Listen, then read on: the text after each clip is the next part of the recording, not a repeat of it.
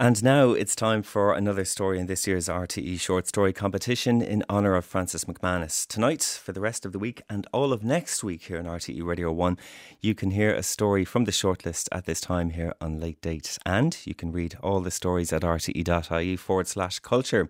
So, to tonight's story, it's called People Over There by Doa Baker, is, according to judges Lisa McInerney, Declan Hughes, and Lucy Caldwell, a well staged and subtle glimpse into Iraqi manners and mores through an astringent tale of female friendship and rivalry, dramatised quietly and effectively.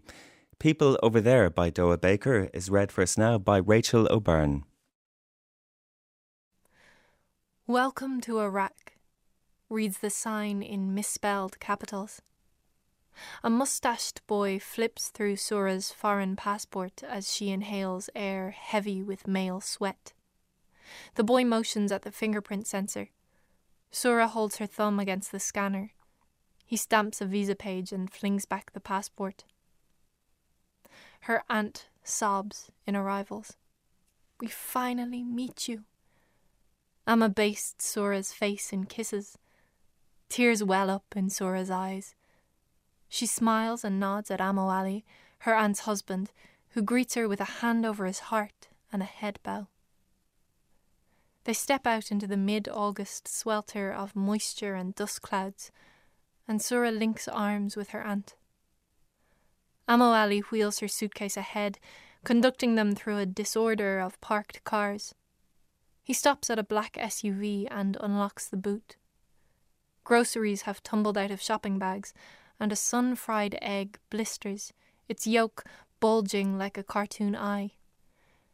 Sura clambers into roomy back seats to Amo Ali's low mutter of Arabic swear words. Amma hands her a bottle of water from the front passenger seat and fiddles with air conditioning controls. Icy air funnels into the car, and the drop in temperature sprouts goose flesh under Sura's abaya sleeves. The SUV bounces along unpaved roads, past fruit and vegetable carts piled with leathery aubergines and pyramid stacks of okra. Sura ponders her profile update. Motherland? My tribe and roots? Or a rote, feeling blessed, with her location on display. Election posters congest public space. Men in three piece suits turbaned clerics with bushy beards, women wearing crisp ironed hijabs, their lips painted fire engine red. Sura reads the campaign slogans, unscrambling the Arabic script, extracting their promises for reform, for unity, for an end to electricity cuts. Sura watches a cluster of men lounging under the sunscreen of a shisha cafe. They drag on pipes, puffing smoke from their nostrils like chalky jet trails. Their conversation is a play act of loud voices, of boisterous gesticulation and barking laughter. Sura sizes them up as husbands, imagining the animal appetites, the drudgery of feeding paunches that roll over belts. The men gaze at the SUV, their eyes following its path towards the traffic lights. When the car stops at a red light, Street children flock towards it with outstretched palms. Amma raises a high pitched ululation, and a stampede of female relatives surges the entrance hall to the house. Shrieks of joy, kisses, and more tears before Sura sees Mai and locks her into a hug. The women form a ring around them, clicking pictures as Sora and Mai beam at each other like two lovers. Amma shoulders her way inside to ask Mai about the rice. Yes, I told you I'd fold it. Mai snaps at her mother. Sura prays in Mai's bedroom and then follows the clatter of activity into the living area. The women are hoisting a cauldron from the kitchen, landing it over an arrangement of straw placemats. The aroma of steamed basmati swoons from the pot. Glass cola bottles are assembled like sweaty bowling pins on a tin tray. Sura's eyes fasten to a gilt framed photograph of her late grandfather that hangs high, among others, on the wall. He glowers into the middle distance. The photographer advised him to look constipated. Mai snorts behind her. Sora bites her lower lip, forcing down a swell of laughter. When she starts arranging cutlery, Mai shoves her aside. Sandwiched between her aunt and Mai, Sora sits under the wheezing blades of the ceiling fan, legs crossed like a Buddha on the parquet floor. She copies the women, rolling up her sleeves and loosening her headscarf. She doesn't eat, Amma accuses, heaping Sora's plate with every option. They like pizza and chips. Feed her fast food, replies a male cousin. Sora's face flames, and she crams spoonfuls into her mouth. Her aunt spades another helping of saffron dyed rice, the yellow of daffodils, onto her plate. Evening light sifts through the high metal barred window as the women scrape leftovers into Tupperware and rinse dishes in the large, soap bubbled kitchen sink. Mai pours steaming water into the cauldron. Using a spatula, she pries the dermis of crusty rice off its base. Amma mounts a tea tray and shuttles it to the men huddled around the TV set next door. Seated at the kitchen table, Sura overhears their murmurs about a car bomb in a Baghdad market. A chill runs down her spine, but the women look unflustered to her. Amma returns, shuts the kitchen door, and slides a plate of watermelon boats like giant smiles in front of her. Do the women go to pubs? What are the men like over there? Why do you have that monobrow? Is that the fashion? Sura forgets about the car bomb. Yes, the women go to pubs. Not Sura, of course. She accidentally entered the student bar at university once, and everyone had stared. She only knows Irish men from a halal distance, and she doesn't touch her eyebrows because she's hoarding her vanities for after she secures a husband. Sura rests under a weight of blankets on the bed, her suitcases splayed open on the floor as Mai inspects her garments. I thought you'd be stylish. Isn't that what they're like over there? Mai abandons Sora's clothes and sprawls her limbs over a floor mattress. Sora and Mai converse with the intimacy of best friends. They accelerate their relationship to the point they assume it would be at had they met before, or attempted contact beyond greeting cards stuffed inside the meaty envelopes their parents posted to each other over the years. You've never had any boyfriend? Mai shakes her head. You're 23. She sits up and tugs a hardback notebook out from under her high rise of pillows. She removes a clutch of photographs nested inside its pages, shuffles through them, and presents Sora with a picture of a man in military uniform. Walid. Handsome, Sora clucks. How did you meet? He noticed me when he collected his sister from university. He interrogated her about the tall, white girl and then got hold of my number. Mai stares at Sura's arm with narrowed eyes, contrasting their skin colour like two paint swatches. I'm whiter than you, she thrills. She kisses the picture with a fat smooching sound. Why do you chat in secret, though? Irritation flits across Mai's face. I'll graduate next summer and he'll approach my parents then. He's 28 a petroleum engineer in the oil fields. But why don't you get engaged now so you can talk and see each other all you like? Mai holds a notebook page under Sura's nose. Smell that, she commands. Sura sniffs the strawberry scented paper. He wants to save money before we're engaged. I've told him you're visiting, by the way. My dad's taking us to the shopping complex tomorrow. We'll see him there. Mai claps her hands in delight. Her coal black hair scatters into silky tendrils as she flops back over the mattress. The call to afternoon prayer stirs Sura out of slumber. The bedroom smells of nail polish and talcum powder as Mai stands in front of the full length mirror, edging her eyes with black liner. Sura gets up. She goes to eat dinner. Mai smothers her face in foundation, daubing circles of rouge, attaching eyelashes. Sura slips on her abaya. Mai is wearing a long mermaid skirt that cleaves to her curves.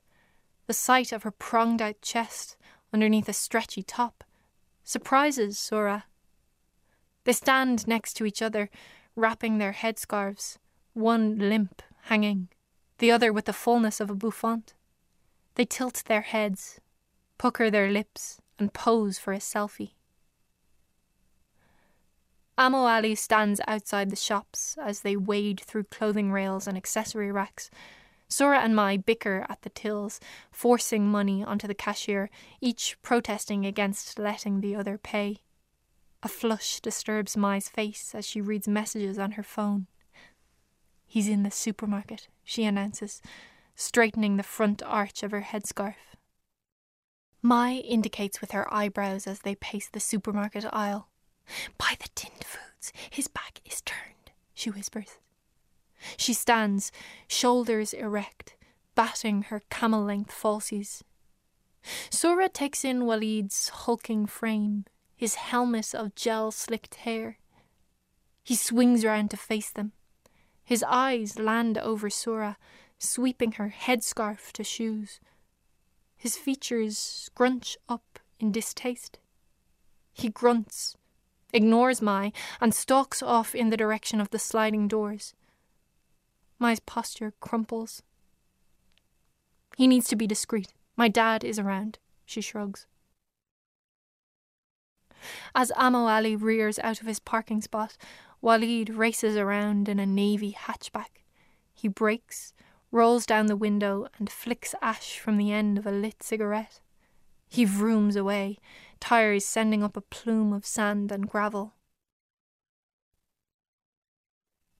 Mai is stooped over Sora's eyebrows, manipulating string with her thumbs and index fingers when Amma walks into the bedroom. An Am Walid phoned me, she announces. Her daughter is in your class, Mai. They've heard Sora's visiting us, and her son, Walid, has asked to see her. Sora yelps as Thread pinches her skin.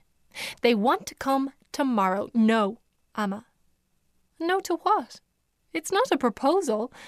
What do you know about him to just say no? What does he or his family know about me other than my EU passport? Sora ejects a mock spitting sound. Amma walks out, and Mai fixes Sora with a close, measuring look. When she speaks, spite steals her voice. Do you have any idea how disrespectful it is to. Tf. Sora's heart pounds hard and fast. Mai goes on threading Sora's eyebrows, her forehead creased in concentration. She drips rose water over a cotton bud and swabs it over Sora's stinging skin. She tidies away the string and walks down to the kitchen. Sora follows her, watching from the doorframe as Mai fills a bucket under the tap and slaps water over the tiles. She crouches on hindquarters and mops with a torn vest, working her hands in brisk, circular movements as she attacks the floor. She shoos Sora's offer of help without meeting her eyes. Sora goes back upstairs and lies on the bed, warm tears springing from her eyes. She is asleep before Mai comes back up. Mai wakes up hours before Sora and beats dirt out of the Persian rugs. She sits quietly at dinner, serving Sora, who eats with no appetite. Afterwards, she clears away the dishes alone. She closets herself in the kitchen when relatives throng to visit, finicking with tea trays and desserts, abandoning Sora to shrill disapproval and judgment as Amma reports to all how her foreign niece is too good for an Iraqi man. Mai passes the rest of Sora's visit plunged in housework. She speaks to Sora on her last night. I'll be asleep when you leave. I'll say goodbye now. He's an idiot, Sora sighs. I don't blame him, she snipes, blood suffusing her face. Who wouldn't want to escape life here? Even if it is with someone who looks like you. Sora feels a sick plunge inside her stomach, alongside the urge to claw Mai's eyes out. There is a silence for several seconds before the cousins seek refuge in civility, trading farewell kisses with gusto, pecking cheeks like a pair of hammy actors, role playing decorum. Mai recites a prayer for Sora's safe journey home and then flicks off the lights. The SUV slices through unlit streets. Amma, her voice creaky in the early hour, reminds Sora to be careful, to guard her belongings. She hands Sora a lunchbox of rice stuffed grape leaf parcels. Both Amma and Amo Ali stand outside the departure gates. Sora suspects that they will wait there, only starting for home after her plane has trundled down the runway and taken flight. That was Rachel O'Byrne reading People Over There by Doa Baker, one of the shortlisted entries in this year's RTE short story competition in honour of Francis MacManus. The producer of the series is Sarah Binchy, the broadcast coordinator is Carolyn Dempsey, and on sound was Liam Mullen. Tomorrow night you can hear another story from the shortlist, Muddlers by Grania O'Hare will be read by Ali White, and you can find out more about all the stories on the shortlist and uh, read them all at rte.ie forward slash culture.